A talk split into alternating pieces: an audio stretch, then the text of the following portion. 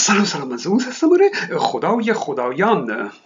در زمان خمینی دو تا جناح حکومتی داشتیم تندرو و میانه رو.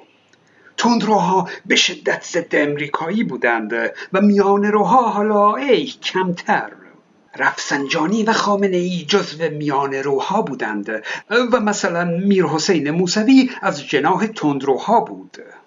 آیت الله خمینی با وجود اینکه سعی می‌کرد جانب دو طرف رو داشته باشه ها اما بیشتر هوای تندروها رو داشته.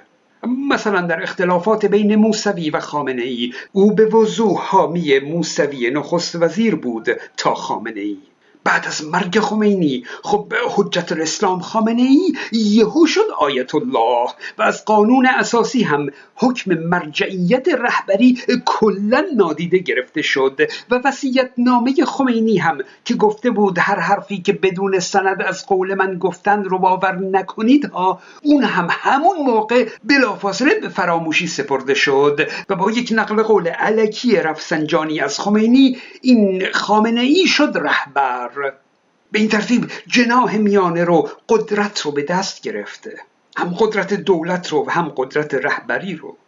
و اون جناح اونوری تندروها از قدرت عقب رانده شدند. حتی بعدا در انتخابات مجلس هم اونا رأی نیاوردند. یعنی تندروها نه دیگه در حکومت مقامی داشتند و نه در بین مردم طرفدارانی داشتند. نه منزوی شدند.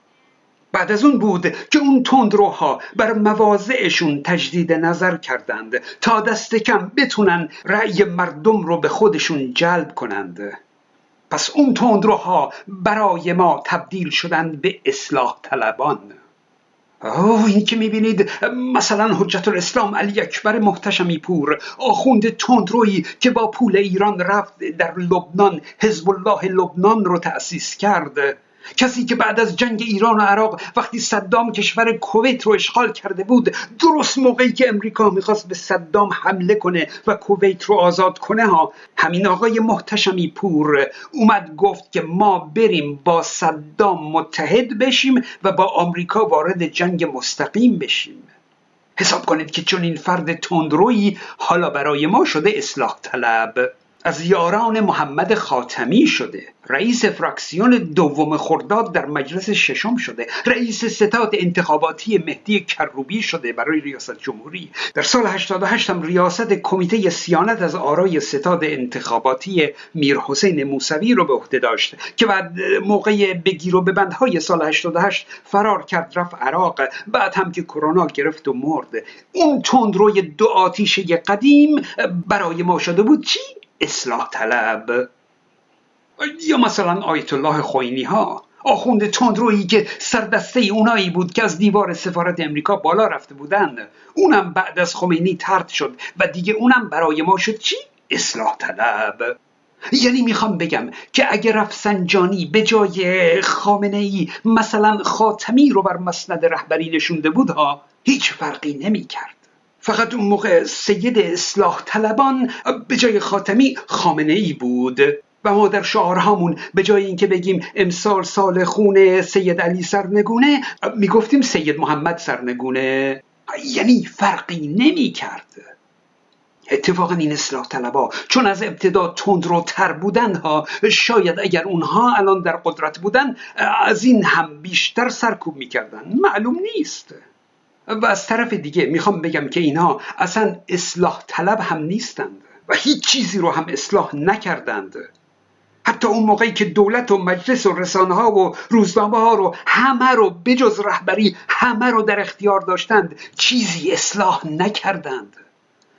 دقت کنید اصلاح کردن به تغییرات اساسی در حاکمیت گفته میشه. تغییراتی که ماندگار باشه با دوام باشه. اینکه مثلا در زمان خاتمی روزنامه ها قدری آزادتر شدند و یا مثلا فشار بر بهاییان قدری کمتر شد اما بعد از خاتمی دوباره همه چی برگشت سر جای اولش.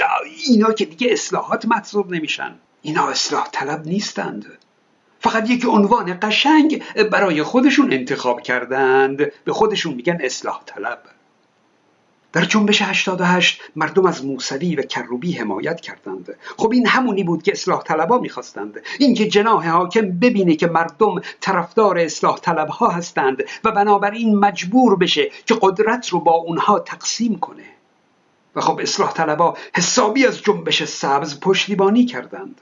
اما در دیماه 96 شعارهای مردم در حمایت از اونها نبود. نامی از یا حسین و میر حسین نبود بلکه نام رضا شاه به میان اومد. همینطور در آبان 98 او نه دیگه این رو اصلاح طلبا دوست نداشتند.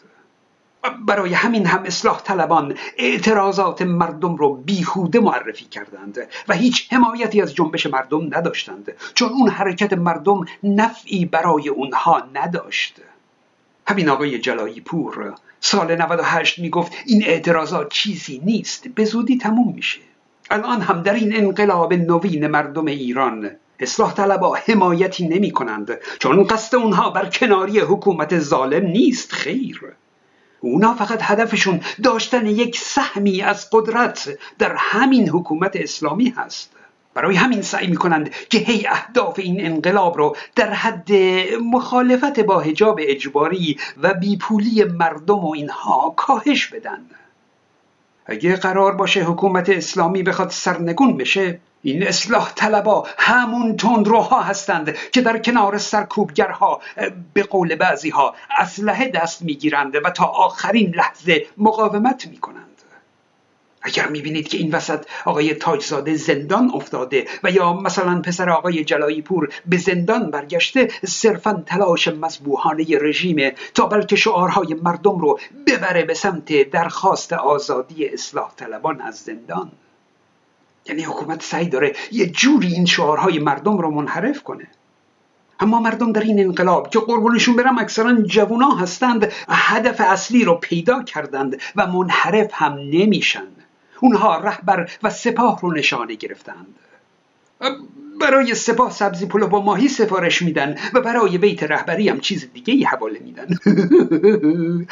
به نظر من دو راه بیشتر وجود نداره. یا این انقلاب پیروز میشه و حکومت دیکتاتوری اسلامی با همه جناهای ضد مردمیش به زیر کشیده میشن.